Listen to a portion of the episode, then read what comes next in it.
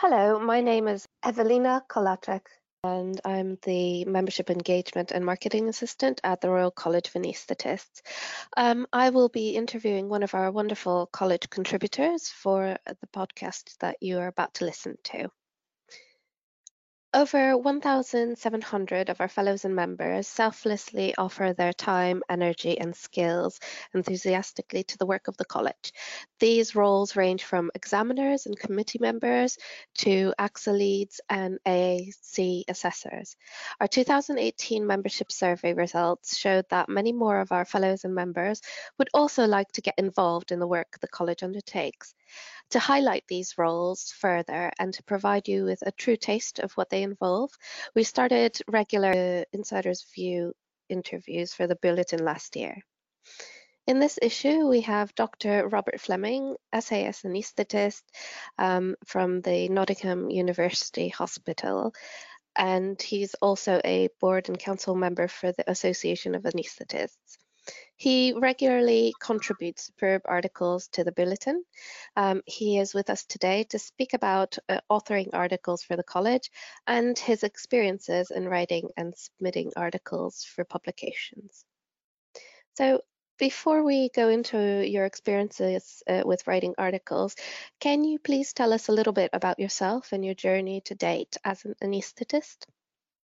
Um, good morning, Evelina. So I am a specialty doctor anaesthetist, as you said, working in Nottingham.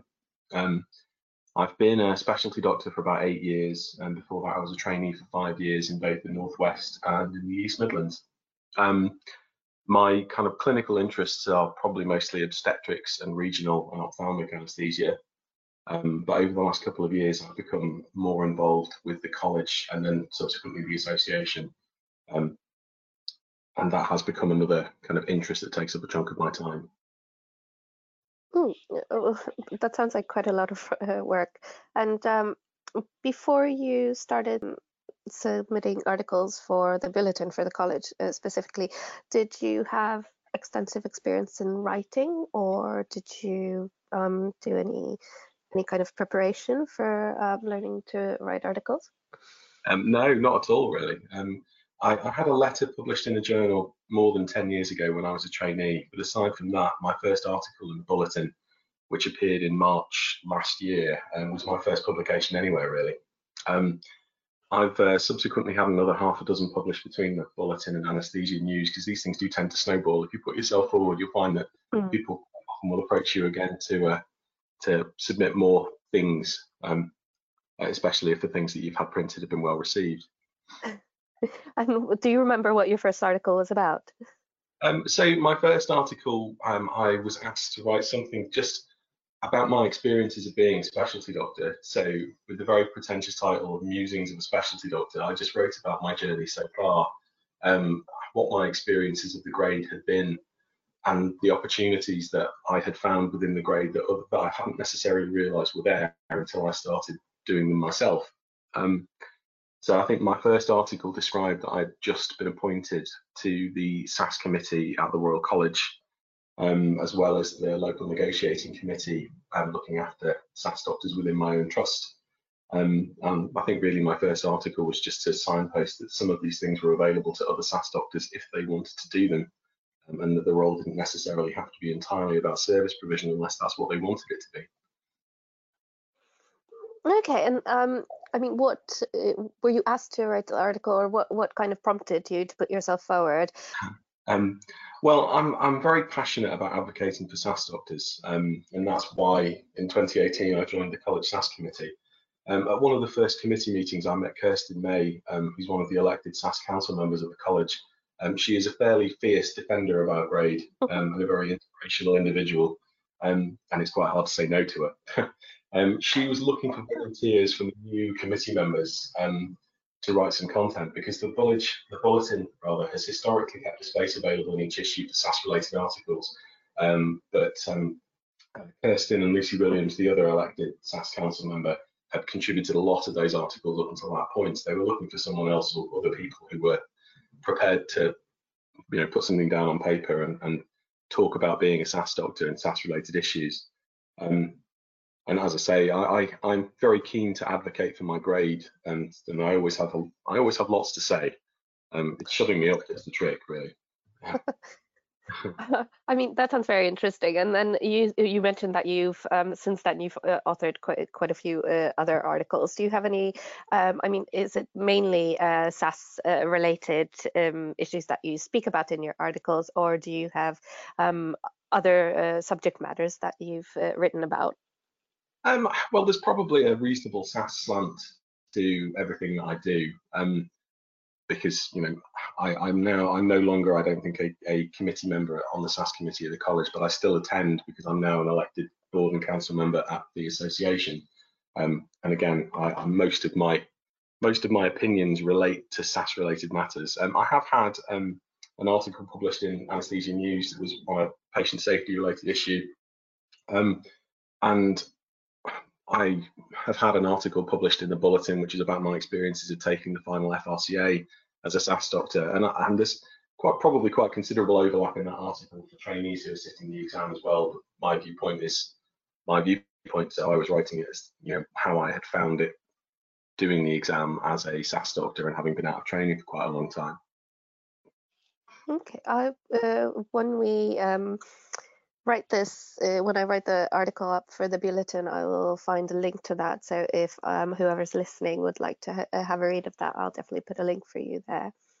Um, can you share any professional or personal learning or skill set that you've gained through your writing of articles for both the, for the college or the association? Um, well, I would say probably skill set, not so much. I, I don't know that I write any more fluently now than I did at the beginning. um, an awful lot of work goes on behind the scenes with the editorial team and with uh, friends and colleagues who read my articles before they are printed to make sure that I haven't said anything too daft or completely misspelled my own name, um, which you know unfortunately happens more often than you think.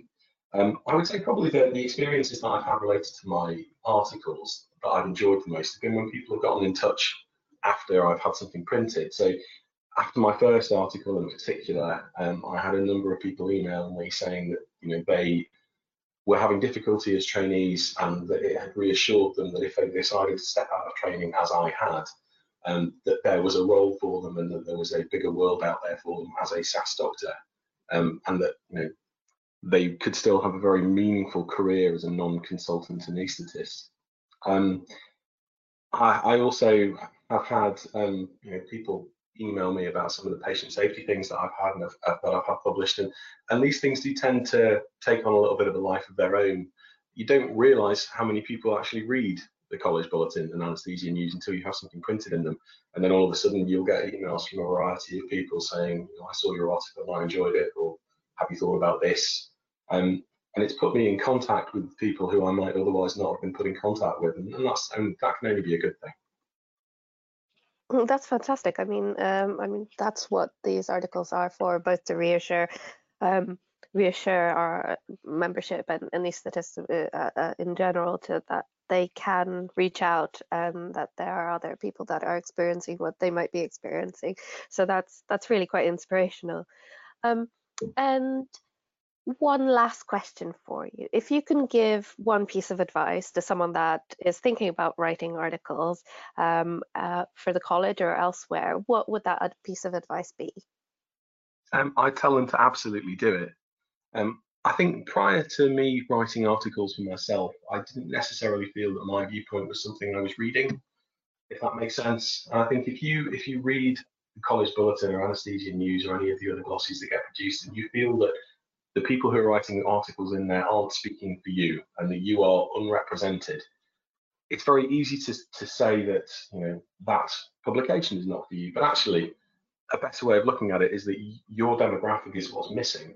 If you aren't seeing yourself represented in print, then you should stand up. You should say that you want to have something published. You should write your own content. Um, if you don't see yourself represented, you are the person that is needed in that situation. That is absolutely wonderful, and I hope that uh, that does inspire people to put themselves forward much more. So, thank you so much, uh, Dr. Fleming, for um, for this interview.